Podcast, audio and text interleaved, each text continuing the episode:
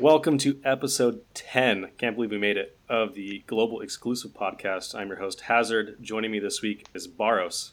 Oh shit, wait, wait, wait. I had a good one. Hold on. No, no, no, but this is for real, okay? I actually want to do a good one. What was it I was supposed to say? Jesus, I should have written down. This oh, okay, three okay. I in a remember. Sorry. No, ha- Hazard, just just say me now. Muspel. We're professionals. Shadowwalker. Uh, so New Zealand and Australia, right? Yeah, this week uh, our sponsor is apparently Daylight Savings Time, as it is the cause of Cotton and uh, Dream Blitz not showing up on time, and we are starting without them. or maybe it's the Koala Uprising. Who knows? But this, we got an exciting episode this week.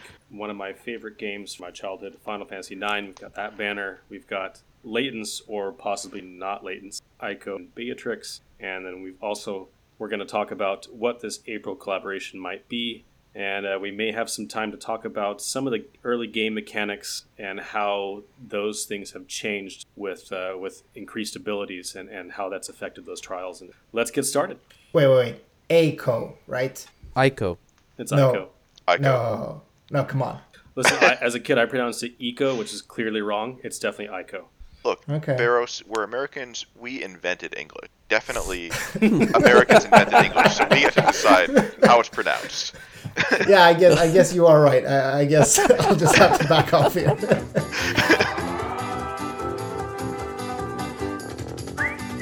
he comes from a game that nobody cares about. Jesus, Shadow. Both Eiko and Beatrix got latents uh, announced this last week. Steiner can just go fuck himself. I Also- hate him. Yeah, it, we need we need at least thirty percent extra something damage. Goonie Spy, if you're listening to the podcast, I really hope you do. I love you. Sponsor us. We, we got it, boys. I am the ratings. Oh man, that was good. So, so before we get started with the actual unit, so does anyone else also think that Steiner is just a piece of shit? he is my least favorite uh, character in Final So- Fantasy IX. Recently, I was on our Final Fantasy and they were talking about FF9, and I think it was our games or something, and everyone was like, "Oh, that they love Steiner. It's like the best comedy Really? relief." But I found him so annoying throughout my whole Yeah. playthrough. I don't understand why people like him. I I- never I played either. nine, but it's amazing to me how divisive Final Fantasy is. Like I feel like for most other series, most people will generally have some agreement on what the best and worst games in this series are, but with Final Fantasy, there's nothing even close to resembling that. It's kind of all over the board. You, you definitely hear six a lot. You hear tactics a lot. Um, I've heard four, five, seven, nine, ten, all all all listed as the best Final Fantasy. So I mean, I think it's a testament that they've made several good games. That's aw- aw- awesome. Obviously, has kept us here in FFBE for, for the nostalgia has continued. Yeah, Yeah. but the games are also kind of wildly, di- or not wildly different, but they are different enough to speak to different people. It's not like Resident Evil that basically did the same formula for four games in a row, but it's more, um, yeah, it's like some people might actually like Final Fantasy VII for some reason because it speaks to them. Apparently, enough people did that they're now remaking it. So Yeah, yeah. but that's such a weird Japanese trend. Like, I still don't get that trend because it's happening so much with video games in general, that, or from from Japan, where they're just choosing, o- opting to remake, but but not like remaster, but re re remake like, from scratch a game that already was released. I have a conspiracy theory about that. Well, not a conspiracy theory, but just a theory about that. I don't know if it's suitable for this podcast, but I mean, listen, now you got to say it. So now I gotta say it. Well, okay.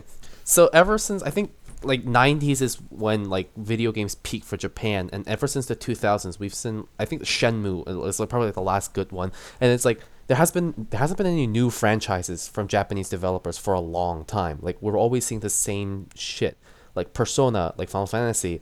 It's always the same tried and true franchise. Like Nintendo, for example, never made a new thing for a long time. So to me, it just feels like there's a lot of stagnation within Japanese developers after a change of generation. And that's true with the Final Fantasy series because like the last good FF game we've had, it's, it's very divisive. But many would say like FF10 was probably the last like um, good one that everyone enjoyed. Everything afterwards is like very divisive, excluding the MMO. And that could be true for a lot of the recent um, other JRPGs. So it, it just feels like there's been a stagnation after a change of pace, and I, and like the FF7 remake is another one of that. Like FF7 remake is headed by Nomura, Tetsuya Nomura, who I I think is a whack job. So That's just my take. I, I think you're right, but I think so. So I don't fully agree because there has been some innovation. Like for instance, all the Dark Soul games and and the uh, Bloodborne, uh, uh, Bloodborne as well. So Yeah. FromSoft basically. Like that's a lot of innovation. G- great games. I love them to death. But I think you're onto something when it comes to these large, um, large development studios from Yeah. Japan. Like you're looking at Square Enix, you're looking at Nintendo, all of them. Not that much innovation, to be honest. I think you're onto something. Yeah, I think with Hideo Kojima's like Hideo when Hideo Kojima left Konami, I think that was a very big like sh- uh, sign to what the industry is there. It's like he didn't have the creative freedom to do what he wants for some reason for the corporate structure or whatever culture. That, I, I made this comment a, a couple episodes ago that I thought that you know it's it's kind of lazy design as far as from an innovative standpoint. I think you're right, Shadow, that they haven't really done as much innovation. I mean, even that's a testament to FFBE and even War of the Visions are both basically remakes of the classics um, that that preceded them, right? War of the Visions for Final Fantasy Tactics and FFBE for many of the early numbered series. But it doesn't that doesn't mean even though I think it's kind of intellectually lazy, some people took issue with that statement. That doesn't mean that the execution can't be creative, can't be done really, really well. So with like the Final Fantasy VII remake, even though I think it's a lazy idea to just remake the same game, that doesn't mean that they can't do it in a very good way and make it an excellent product. No, But no, they can. Like, just look at the Resident Evil games, the Resident Evil 2 and 3. Excellently remade. Yeah, no, I think they could do it really, really well. So I'm not saying that they shouldn't be doing that, but I do see a dearth of new ideas in the gaming industry from a lot of these big companies. Yeah. definitely, Yeah. AAA gaming has probably just died. Well, at least, like, from these big corporations in Japan, it definitely is not as innovative as maybe we would have remembered it from our childhood. Mm-hmm. If we want to lead into Final Fantasy IX, actually, Final Fantasy IX was designed to be a throwback game to, you know, as a, as a testament or as a, how do you say, as as an homage. How did you pronounce it, Baros, a few weeks ago? Homage. Homage. Yeah, I said homage, but I mean, again, I did not invent English, so who the fuck knows? That's that's actually correct. Baros is right this one time. Ah, there we go. It has to happen sometime. as a nod to the earlier Final Fantasy games and, and art design and the playstyle was very specifically designed as kind of a throwback and that's something that I really enjoyed. I wasn't so much into the steampunk kind of style of six, seven, and even part of eight. Um, so I really enjoyed the game as a kid. It very much spoke to me as a kid. Now looking back as an adult, I can understand why an adult wouldn't enjoy it as much as I did when I was 10 or 10 but I think it's a really, really well done game. The music is incredible, some of his greatest work. It's super, super eclectic. If you guys listen to that soundtrack, there's some really, really bizarre um, changes of style in, in that in that OST. Wow, so you're a proper Final Final Fantasy 9 nerd. Nice. And I think I just want to add that um, Final Fantasy IX was Sakaguchi's last Final Fantasy before he left or s- stopped working on Final Fantasy. So I think I agree. I, I loved Final Fantasy IX was the first Final Fantasy that I played, and um, I, I really enjoyed. it. Obviously, I'm still playing the series right now thanks to it. So I have a soft spot for FF9 as well. It's and I recently replayed it after getting it on Steam, and, and it was just as charming. It was still there's there's an exclusive charm to FF9 that isn't anywhere to be seen in the other games. So Yeah, I played FF9 two minutes before the podcast started, just saying. I think I think you're right. though. Shadow is it's a very, very unique game, and it is a divisive game even among Final Fantasy fans. You love the art style and play style, or you hate it. But I would say if you're if you're looking to try it for the first time, I think getting it on Steam or even um, on a phone app. The phone app does a really really good job of allowing you to skip some of the more grindy and annoying mechanics and just enjoy the storyline. Yeah, it also has these cheats, right? You can use. Right, that's what I'm saying is you can master different skills or you can level up or do certain amounts of damage that you want to try and avoid the, some of the grinding and be able to really enjoy what they've done with the story. Yeah, kind of like if you just want to blaze through the story. It's the same thing they did with FF8. And I actually think it's a great direction in that sense. Like, oh, you're nostalgic? You want to feel the story? one of the weakest points about FF9 that people kept talking about is it's, it's a stupid loading screen when you go into battle. It takes like an extra two or three seconds to like swoove around the whole, the whole battlefield or something. Yep. But if you speed up the game, you can actually speed up the whole uh, grinding process of it, which I really enjoy. So uh, know, now we've talked about uh, the game itself. We can talk about there's there's three units on the banner that came out. There's Rakish Thief Zidane. There is Dragon Knight Freya and Black Mage Vivi. and there's also the free unit Quina came out. Uh, so they all have very interesting kits. So um, we can start with Zidane. Yeah, so Rakish Thief Zidane is turns out a very decent unit. Mostly because I pulled him on a daily ticket. Or not a daily ticket, a daily pull. And I know must pull, like don't hit me. I wasn't supposed to do dailies, but I am. I'm sorry. Um, and the thing I like about Zidane is that so we're gonna talk about the Beatrix uh, latents and the controversy around that. But when we were talking about that, a lot of people were upset about Zidane and about the global exclusive buffs that the entire cast of F9 got. But when I actually looked at this kit, this is an amazing unit. Like you have a top tier single target and AoE chainer. If you have some decent gear, you throw some STMRs on there, he's gonna do just as well as Madam and Bradley. And with the addition that his AoE chains are actually really strong too, has his own strong imperil, and most importantly, while AoE chaining, he can also give your party an AoE Mirage, which is also excellent for future trials. So, in my mind, this is actually a top tier unit. And has a decent sprite too. So, Hazard, obviously, you're the nerd. What do you think? So I, I do appreciate that they removed in JP they had a passive cover, a five percent chance to cover female characters, which I don't know what Alim was thinking, but honestly, that sh- never should have been in the game in the first place, and I'm glad that could move it. Uh, he Yeah, but it's got- literally the first skill he learns in the actual game. Right, but in this game, it'll actually wipe you. In that game, it Yeah. wouldn't. Um, but he also got a duration extended to 10 turns for unlocking triple cast and unlocking some modifiers on his limit burst. Um, so that was nice, but he didn't get any actual DPS increase, and neither did V or Freya. None of them got actual damage increases. So I think if if the FMA banner hadn't come out last week, Zidane would have been much more of a desirable unit. But the fact of the matter is that Edward basically is better than Zidane in every way. And now he can chain with Edward, which is nice. If if you got a Zidane, he can chain really, really well with Edward. They're both triple SR chain. That's nice, and they both have wind. Um, but yeah, I think I think a lot of the hype was killed by the fact that the FMA banner was released the week before, and I thought for that reason they would actually buff these units to help keep up with the meta. But he still does, as you said, kind of around Bradley and Edel damage, and he scales much, much better if you've got an STMR dagger like his own dagger or um, MM Zon's STMR. I think the problem is that it's not just the Full Metal Alchemist banner; it's also Shuan that causes problems because the the damage of Shuan and Okay, Zidane you is just won't similar. shut up about Shuen. Just saying. except that and they both have AoE Mirage, except that Shuen isn't stuck with one element.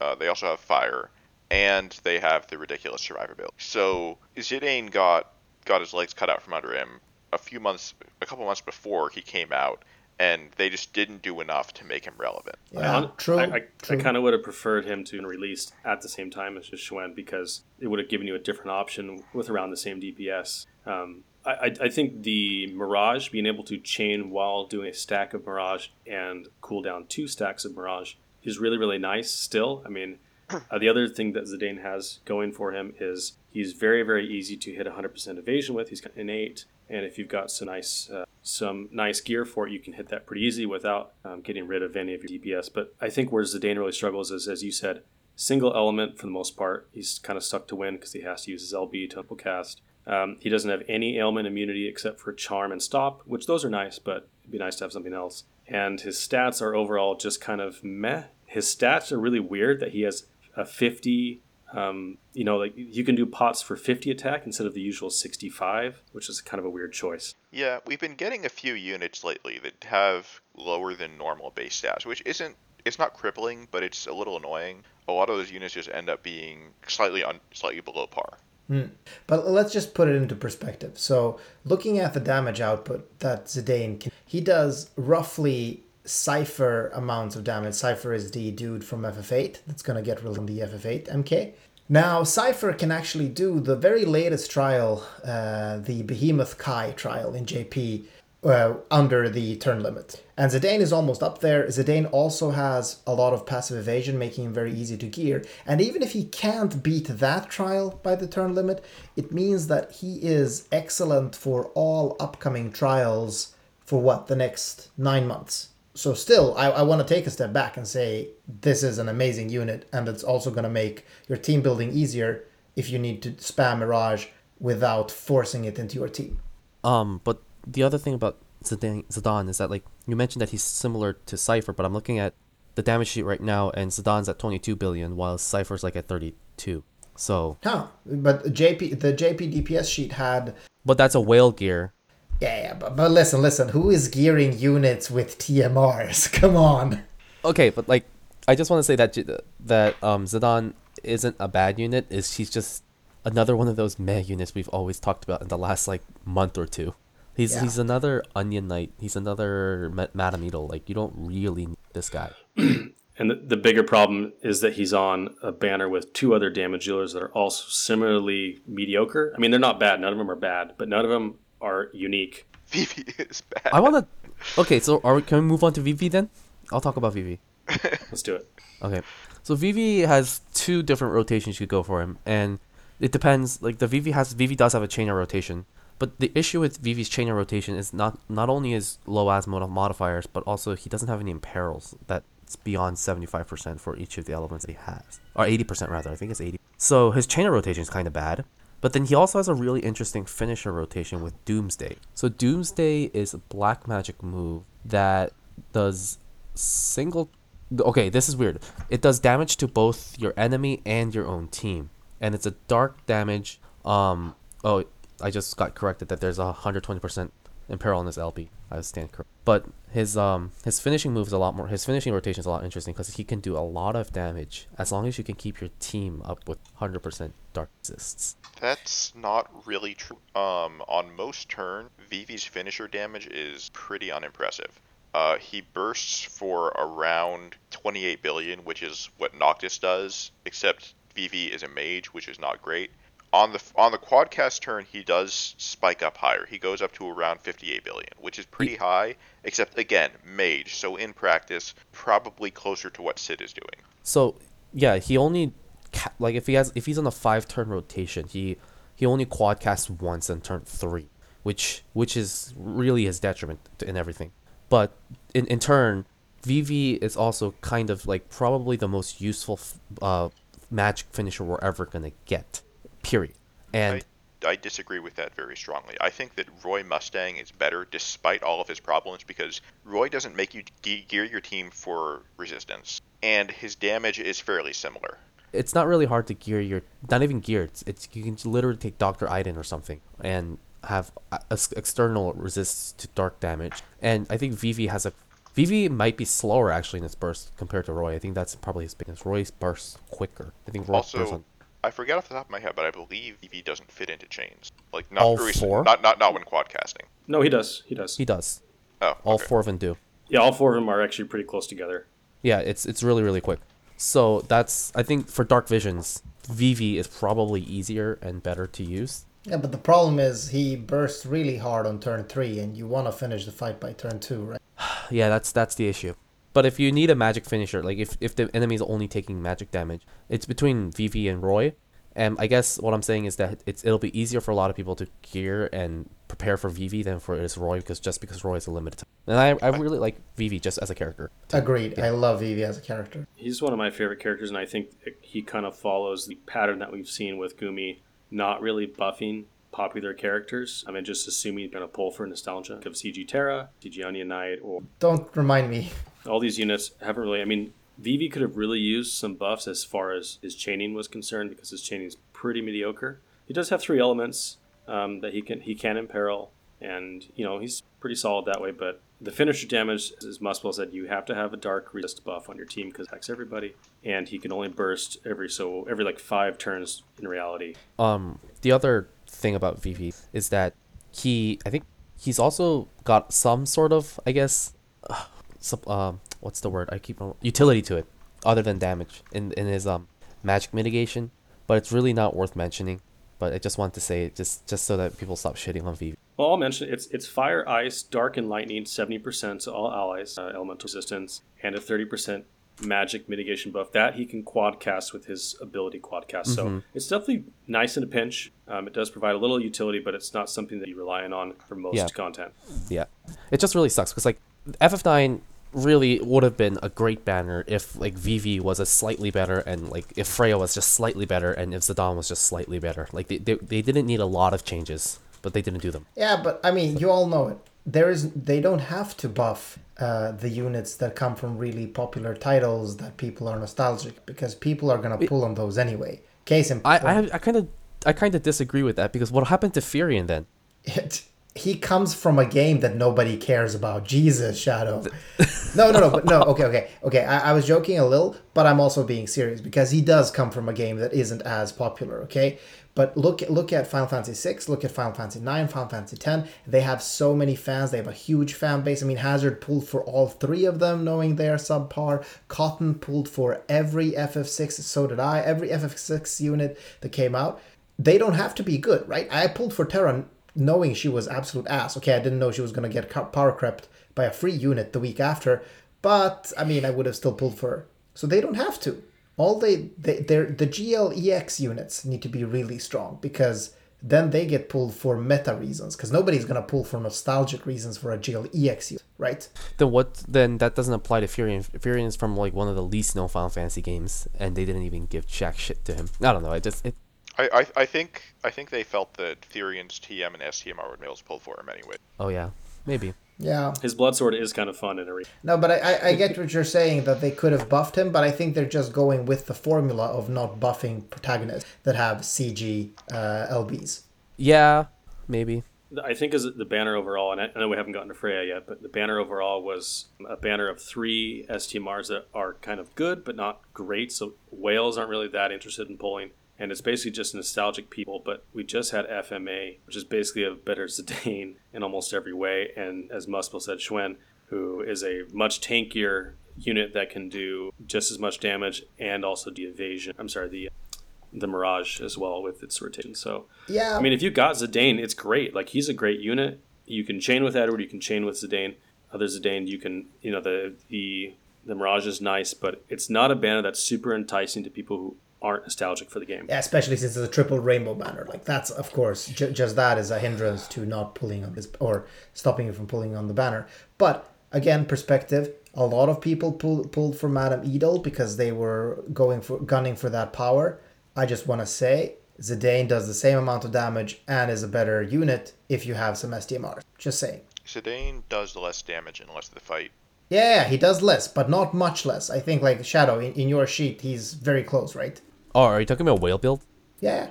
If you consider 33 and 31 close, sure.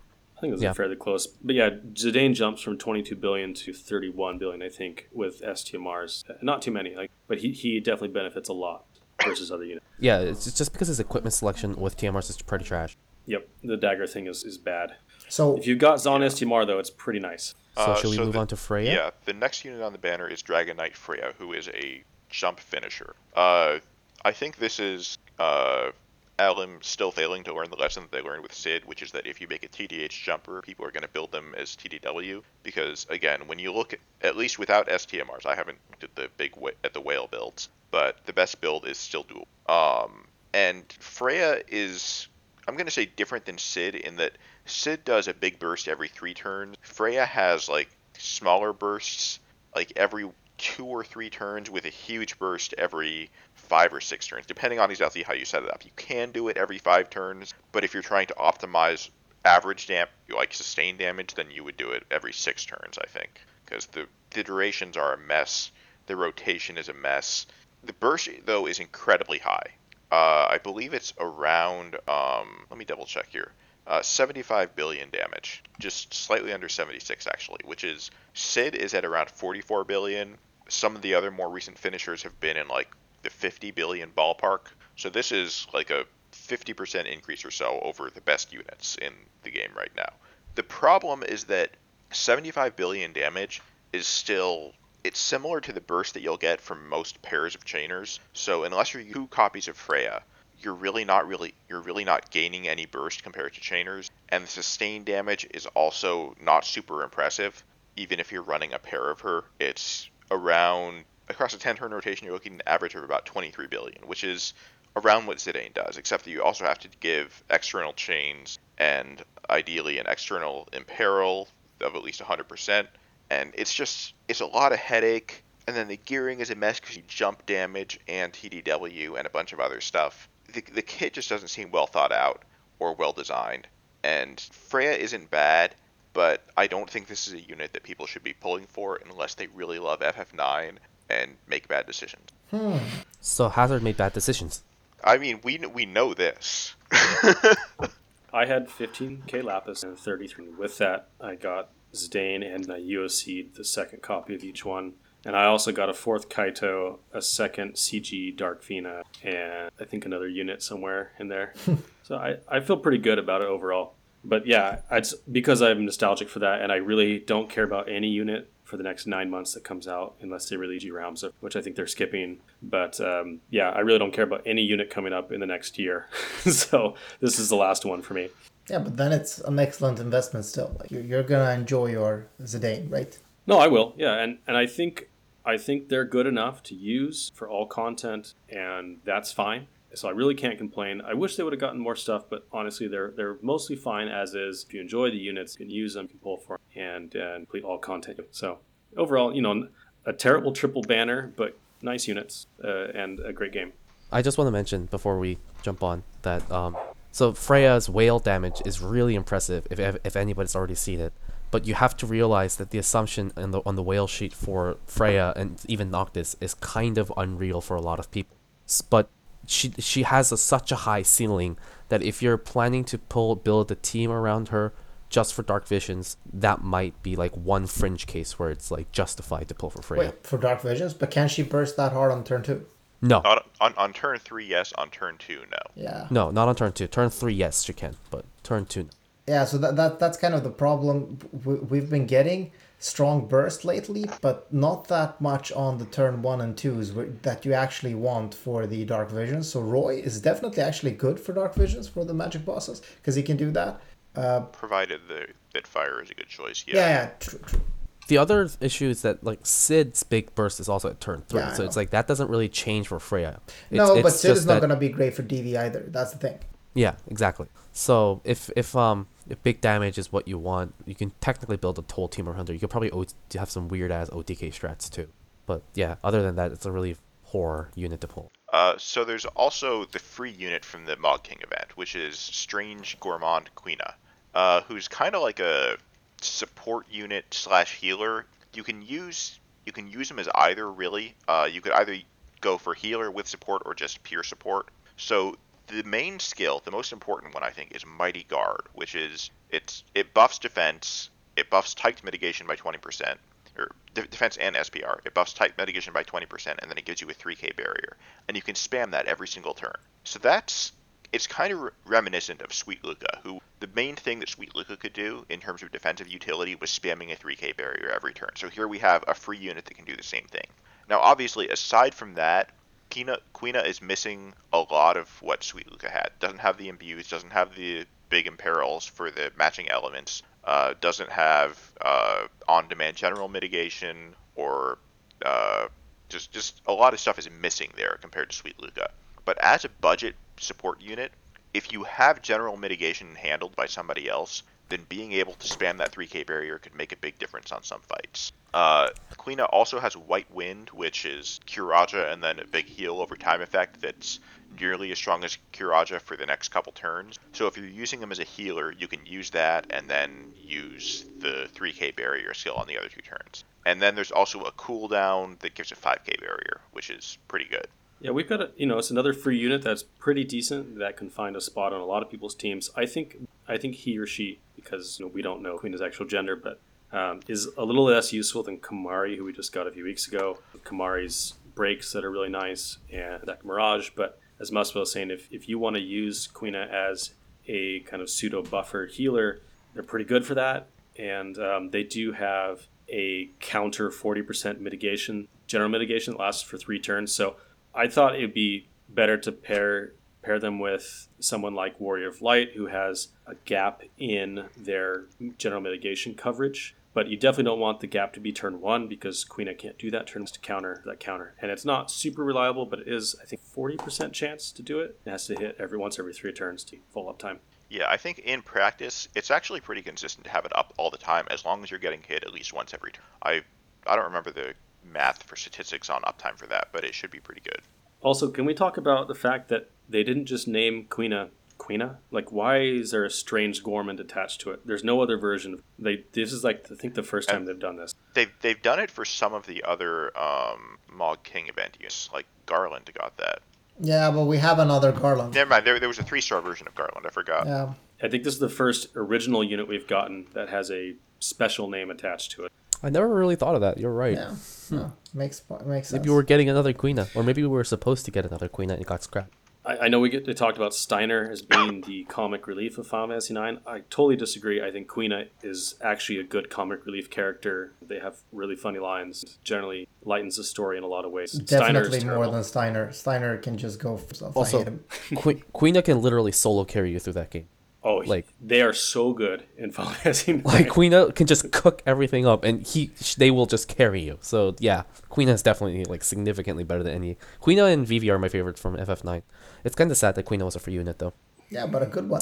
I mean, I still like the fact that they are doing this. I know we've said it on many episodes so far, every episode with an MK. It's so nice that they're giving new and casual players these units to shore up holes in their roster. I think it's great. Mm-hmm. Plus, two hundred percent bonus is always nice to have for free. Yes. Yeah, definitely. Oh, and this MK, the rates are significantly better than the Final Fantasy X MK. Uh, it wouldn't have been if you asked Dream, yeah, but he's not here. Yeah, he, he's a special case, I think, but they lowered it to three turns. The, my biggest gripe with it is that Eiko has so much auto cast every freaking turn that it feels like five turns anyway. Yeah. Did you seven star your Eiko? Is I one? had one previously, I had, and I seven starred another one because I've got seven of them. Oh, I only have three of them, so I kept it at five star. Didn't want to waste material. Luckily, if they're level 101, they don't have the auto cast, so that's something.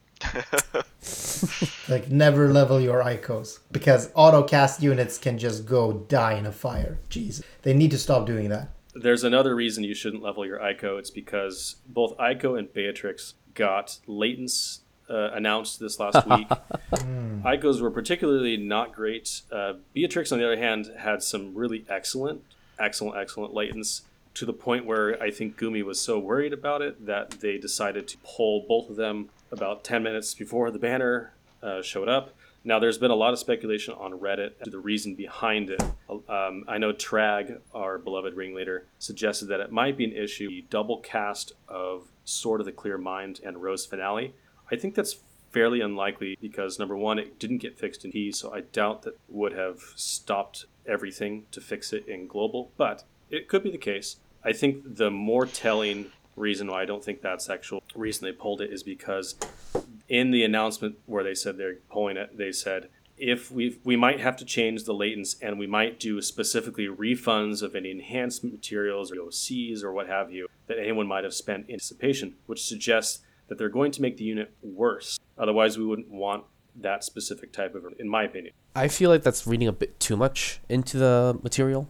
Um, like we've had refunds like in this in the past. I'm not sure if it was latents specifically, but we've had refunds of resources in the past specifically because there there were technical issues or something that came out Yeah, early. and I would say it's just reasonable to give a refund if you're just changing the unit because anyone that planned for the unit and did UOCs or whatever did it based on information that's Mm-hmm. Official just news. not true anymore, right? So it's of course I, I I would definitely I wouldn't read too much into the refund, but I fully agree with you, Hazard.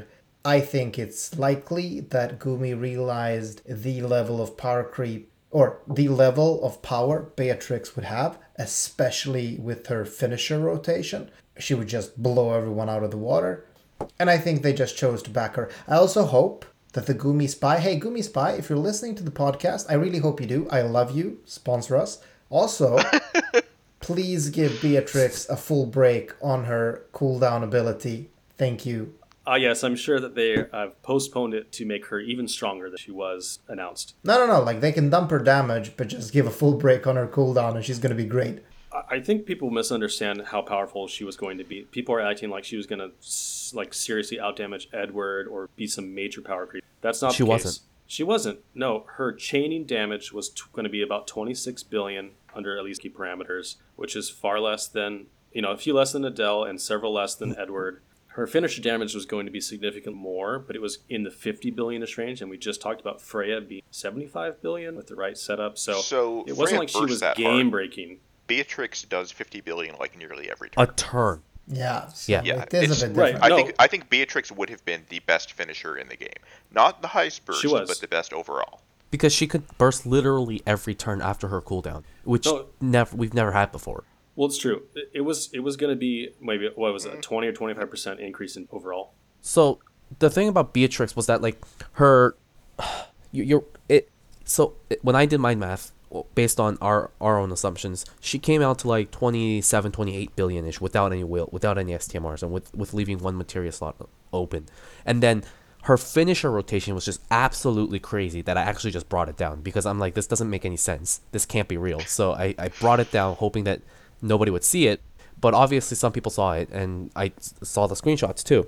And sometimes I something I do feel is that maybe our own we based our maths. So myself, Dream, or whoever did maths, we based our maths on official news because we were always told that official news is the only reliable source.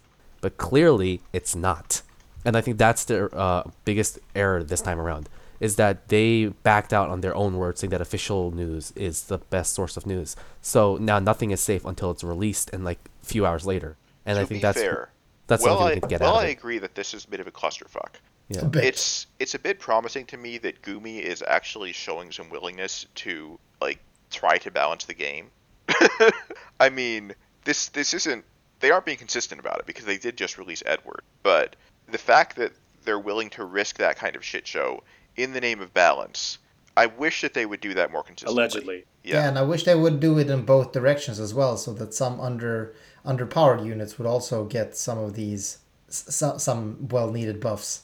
Well, technically, Yeah. Beatrix was one of those underpowered units. That is actually true. That's actually true. Until the fact that this is one of the only times that they've ever done this is frustrating. If they did it more often, I would be thrilled. I mean, they did it literally one year ago. this feels like a repeat of the Esther incident in some ways, in the sense that at least on its face, and we don't know for sure what the exact reason is, but on its face, it seemed like they realized a little too late that she was actually going to do more damage than intended, either as a chin or a fin or both. And they decided, let's uh, actually retool this or later because we don't want to, you know, mess up this power creep. That's one possibility. The other possibility is it was some technical issue, but I think looking at the way they re- the announcement suggests it was not a tech, or at least not just a technical. But we'll see.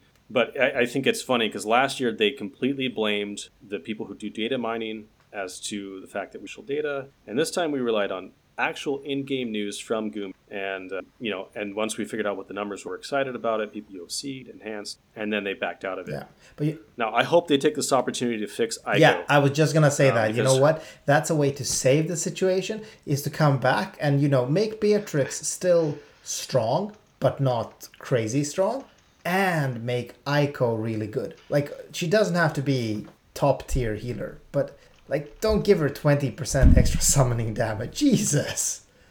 I don't think yeah, it, we need we need at least thirty percent extra summoning damage. I don't, I don't, I don't think that uh, Beatrix was actually totally out of the waters if we disregard her finisher chain, uh, finisher rotation. Like her chaining rotation was like probably going to be on par with whatever Glex unit they're going to throw at us in the next collaboration or something.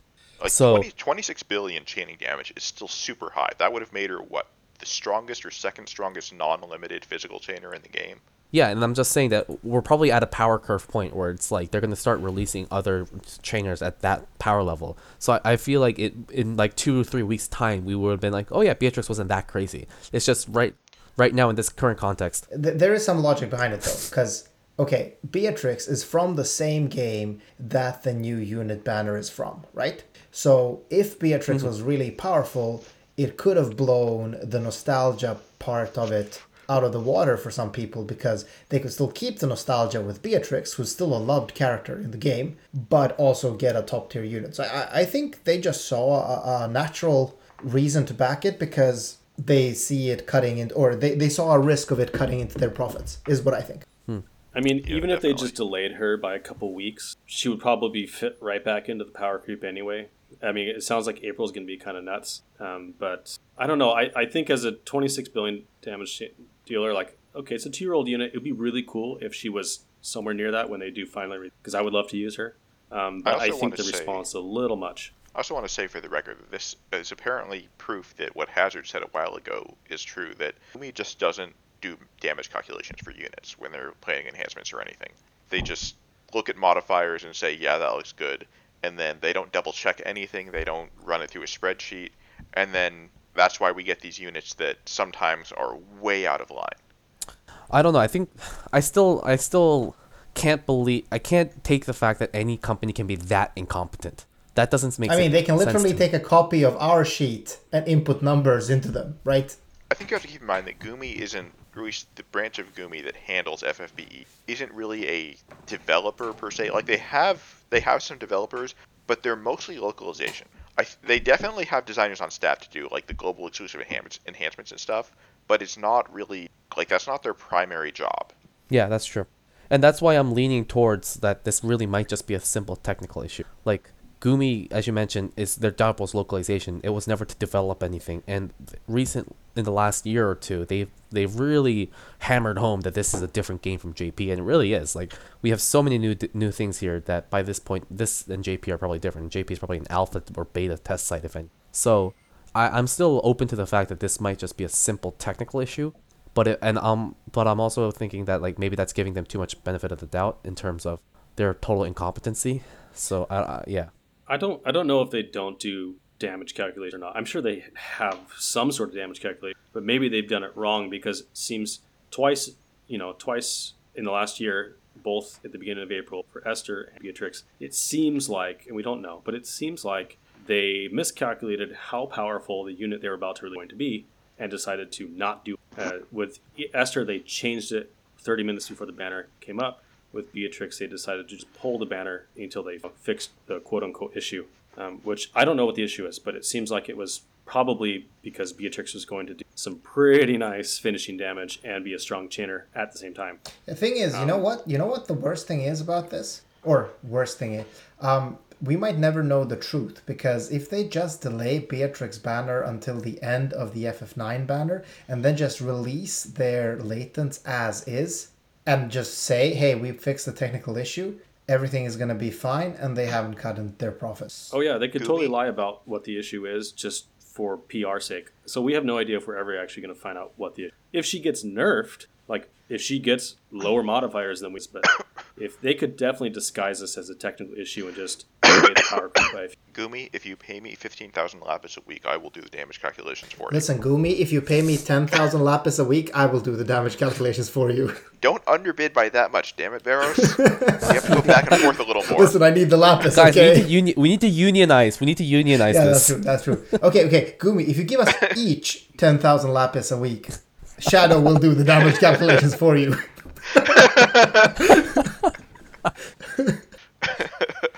Um, but I think to close this off uh, is if any if no one else has to talk uh, talk about this topic, I just want to say that like I we've we've had a whole year of none of this fuck up for a while, so I think this might just be a novel Yeah, absolutely. case. And, and I want to say that. Like, let's say that they have done exceptionally well when it both comes to communication Exactly. and stuff. And you know what? I still want to raise.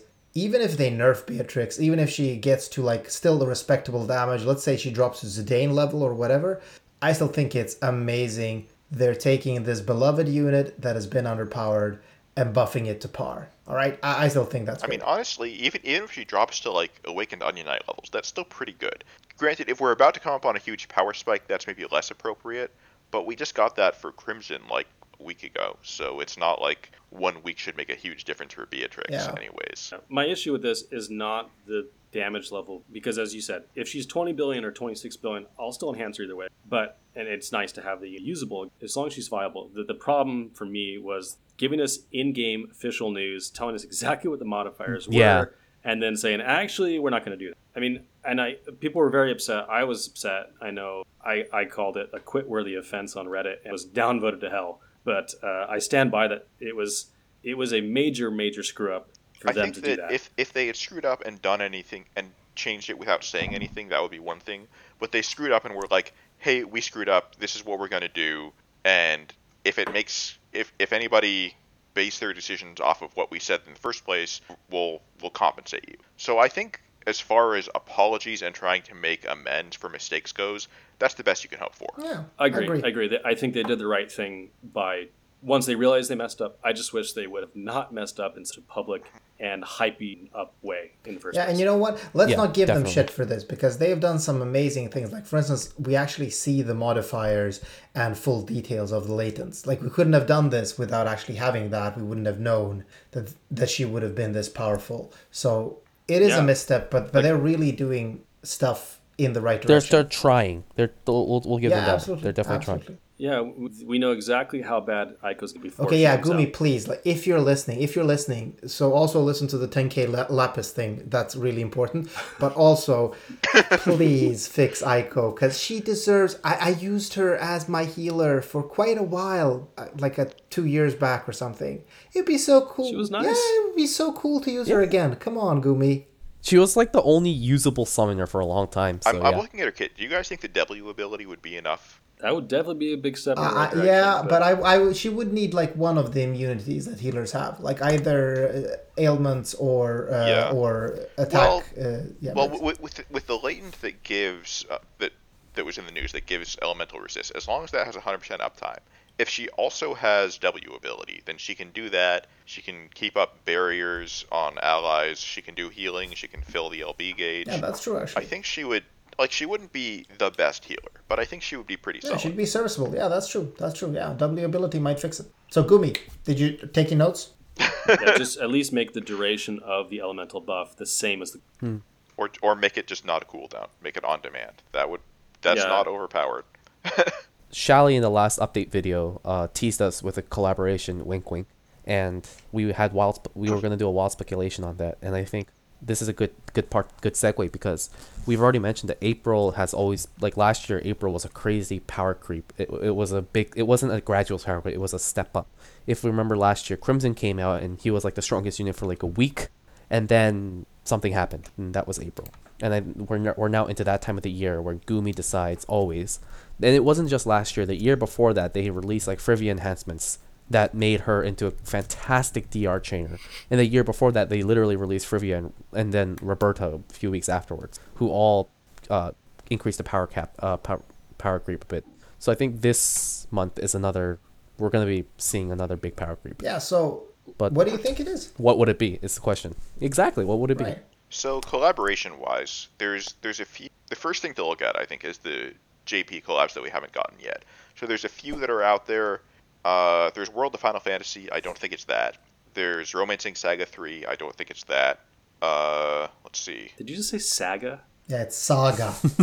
Saga. Even I know that. It's like English people saying pasta. It's like the worst thing I've ever. Uh, War of the Visions. uh, I think that's pretty likely since it just came Yeah. out. I don't know if you count that as a collab though. Well, Uh, probably. Semi. I mean, Um, yeah.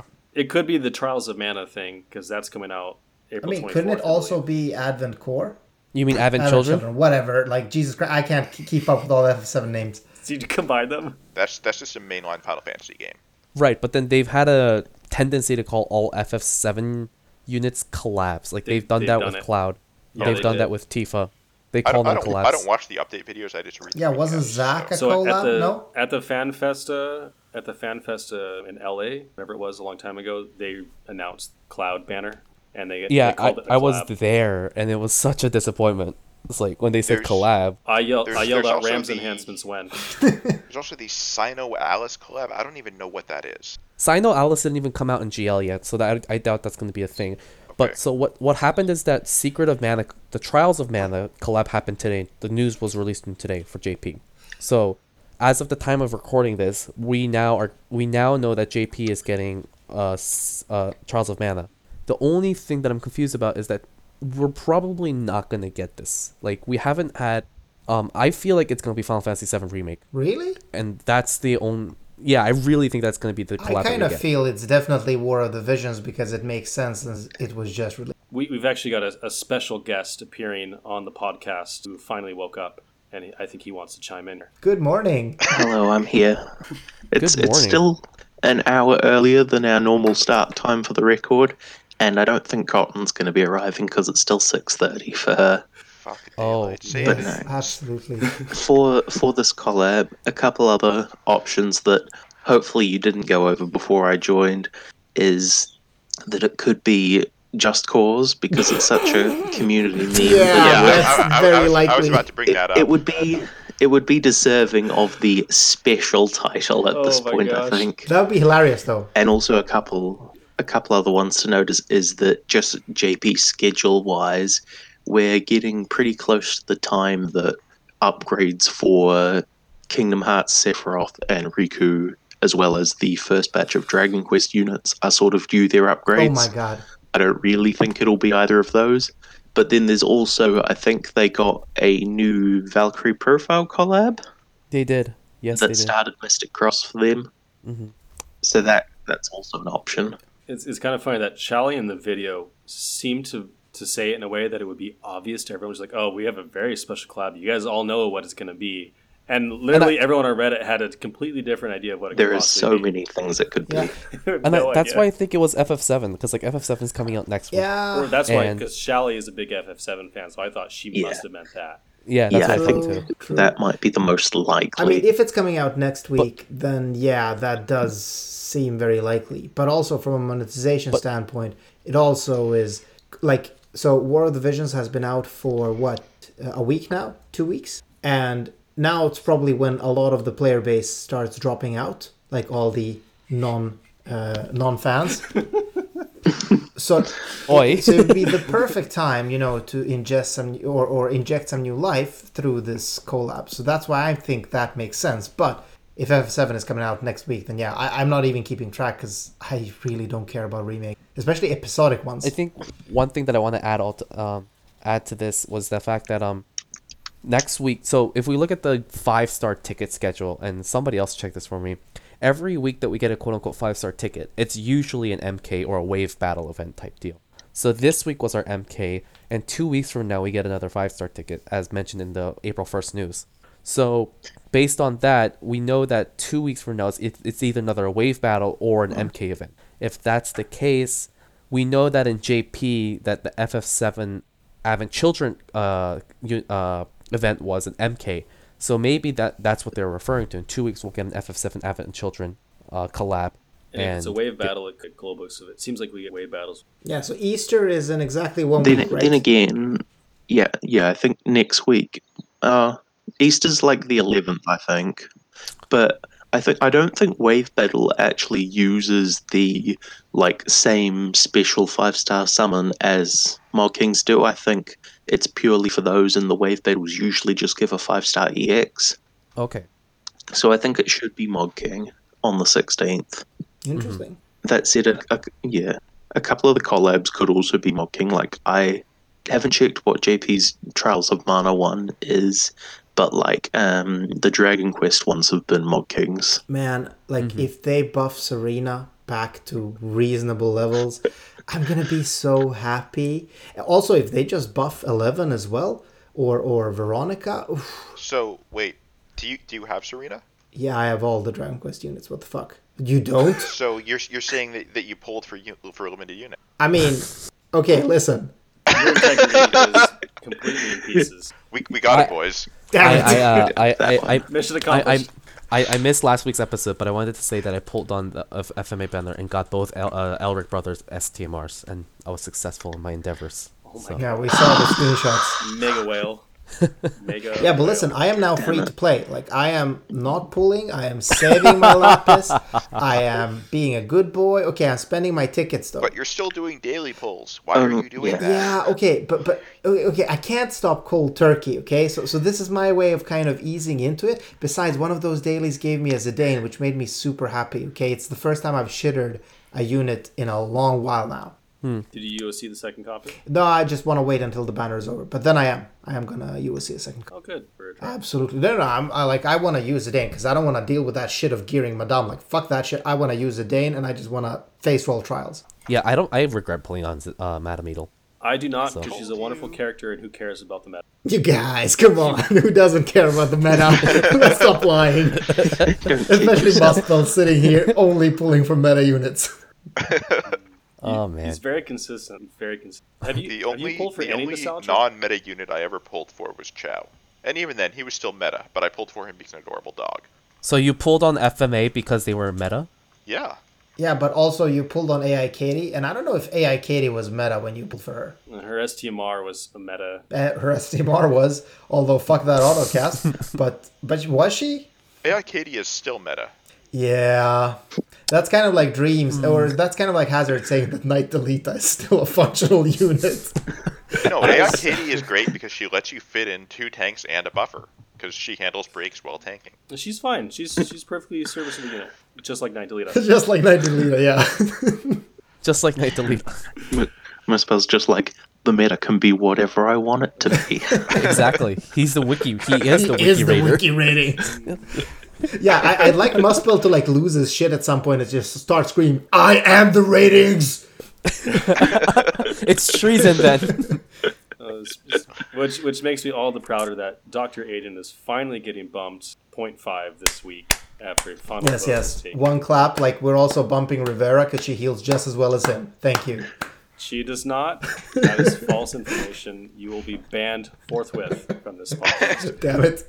I, I love how I love how Sinzar went out of his way to create a YouTube video just to prove the fact that A- Aiden can heal. Did you see that? I've watched. It's 45 minutes long. He basically has the worst scorn of the moon run you could ever have, and he single heals it. Aiden and Aiden destroys everyone else's arguments. Sorry, muscle. Wait, wait, wait, wait. A 45 minute moon run. I have a feeling that if he used an actual healer, it wouldn't take 45 minutes. No, he, he got super unlucky and got like f- the fire apostle, and he was um, PP. PP. Palamon he got it now over there's the over mistake. see, there's the mistake. Yeah. But now, shall should we revisit Awakened Warrior of Light? Hey, now that we've got Quina to make up that mitigation, he's top tier. Yes, yes, and everyone must have Quina, right? Unfortunately, she's limited, so thus nobody Hey, has. you know her. what? I want to bring that up. I think that's a shame. Like they they have they have the excellent opportunity. So like the game still gives you an ash if you do the starting quest, right? And uh, lightning. Oh yeah. Yeah. Oh yeah, I But forgot. but they have this excellent opportunity to to just give all new players that clear like the story successfully or something these limited units. That way I think that they should put them in the daily coin shop for a lot of coins. Oh yeah, yeah, that's also an excellent point. Yes, because it like but but one one purchase only, of course, right? But I mean, why Yeah. not? Like cuz they are great units and they would help so many new players. Like imagine as a new player just getting Gentiana, Quina, uh, Kimahri. It's that's that's really good. Even like if they if they want people to worry about missing the events, do it on a delay. Like six months after the Mog King event, they get put in the daily coin shop. Yeah. May- may- maybe not And that seriously- long, but We, I, as I said a couple podcasts, I haven't had a really miss those things. What? Like, Do you like really? we, we got. I really do. I mean, well, I- you know, because if you missed like the Rem dagger the first time, uh, the Kiyomori on the Orlandeau MK, that kind of stuff. yeah. Although I'm not sure if we have anything super special that's still pending. If I can, Just out of curiosity, what's what's our next MK with the next free unit? Is it Kuja with FF7? Because I think ever since Quina, uh, JP's free units got like significantly better. oh, like, Like- Machina is super good. Yeah, Machina is super good. Um, what's He's there? There was a magic tank that was released that was really good. Oh, light- F- lightning. Lightning. Yeah, Savior Lightning or whatever it was. Wait, and no. then Is that like JP's Kuja- third magic tank ever?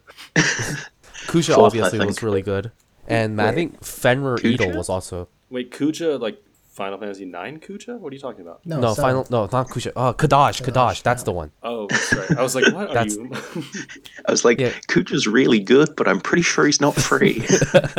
yeah, did you see Senzar? He got like four level or seven Garlands. star garlands before Kuja. Uh, so I'm, I'm looking at the wiki right now. The next, which I, which units here are event room. Uh, I think we're getting Y'shtola next. Stola. Oh, all you right. Stole out. yeah, And then it'll after either that- Y'shtola or Kadaj, After that, they, they have it says Seaside Nicole. I don't know if he was from the Mog King event, we already have a different version in GL, so it's not him. Then there's John Pignon. Pignel. Oh yeah, that was from like a weird story event, I think. It's then pretty- Then, then Popstar Katie. We already have her. Fen Miradel, and then Kadaj, and then Lightning, and then Quistis. So so just as we're on the topic, how good is Savior Lightning? Uh, I think she's probably on par with or better than Charlotte. what the heck? That's not bad. She ha the the main thing is that she has W ability and she can dual cast, provoke, and cover, which is a huge help for people that don't have passive provoke gear. Yeah. Maybe maybe not that Yeah. and then That's she's, that's the she's got biggest thing. she's got the 50% mitigation CD. For new players, it's going to be an incredible time to start. And like, I, I just want to bring this up because like Quina is probably the last one where, where we'll be like, eh, it's good for beginners and uh, new players, but it's nothing really special. But I think later on we're gonna get units that even like you know people with, with uh, that have played for a long time would probably want to have just just in case. Yeah. Yeah, I'd, I'd say most of like the damage dealer ones are obviously going to be like a noticeable bit below that top mid level, but they'll still be very usable. Mm-hmm. Yeah, the Mach- Machina, the free Machina looks pretty good too. Yeah, he's he's one of the best ones I'd say, along with Lightning. Very good Quistis breaker. isn't so bad either. I I haven't actually looked at what she's got Great recently. That's what she has. yeah. No, yeah, I remembered that much. It's a, it's her defining characteristic. Yes. I, I think new players have such your time than you started this game. You get some really Oh, nice yeah. characters. You get so many Moogles all the time. I have like thirty thousand percent in Moogles. I have no idea what to do with. Whereas before you had to farm every single one for months. New players have a great Yeah. great time in, in FFBE if you want to be a new player. And you know what? I actually have been trying out some different gachas lately, just just you know to not to play them seriously, but just try them out for two days and see how they work. And many of them have been long running gachas. And compared to FFBE, like the power you get by just starting FFBE is incredible compared to many of the gachas out there. Yeah, and I will say, you know, even though I just said that I'm basically looking forward to nothing next nine months, this game is still really fun for me, and I really enjoy it, and I think they're doing a great job in a lot of ways. And uh, I think you know that's a testament how many people in the community are still active. It's been a really nice game so far, and I hope it continues. Yeah, agreed, agreed. And with that, I think we're going to wrap up the podcast for today. I do want to mention that we have started our own Discord channel specifically for the podcast. Um, you guys can come on and discuss different things that we say, argue with us, give us suggestions, feedback, uh, new ideas, ask questions. So we're going to have a link in the Reddit post that I'll post up when this episode releases, as well as a link in the YouTube description on our YouTube page. So look forward to that. And uh, you can come harass us directly for our bad opinions. So thank you guys again for listening. 10 episodes. This has been a really fun so far, and we're planning to continue. We've also got a lot of really cool guests that are coming soon, TM. I promise. We do have more guests coming. Um, there's been some scheduling issues with these many games, but uh, we're looking forward to having more opinions, more voices on the podcast. And thank you guys once again for your support. Talk to you soon. Thanks. Also, if you come into the Discord and say that FF12 sucks, we will mod you. Welcome in. No, we won't. Instamod. I'll take I'll take away Barrows' problem or powers to do that. Take away my problems, please, Mospel. I have so many.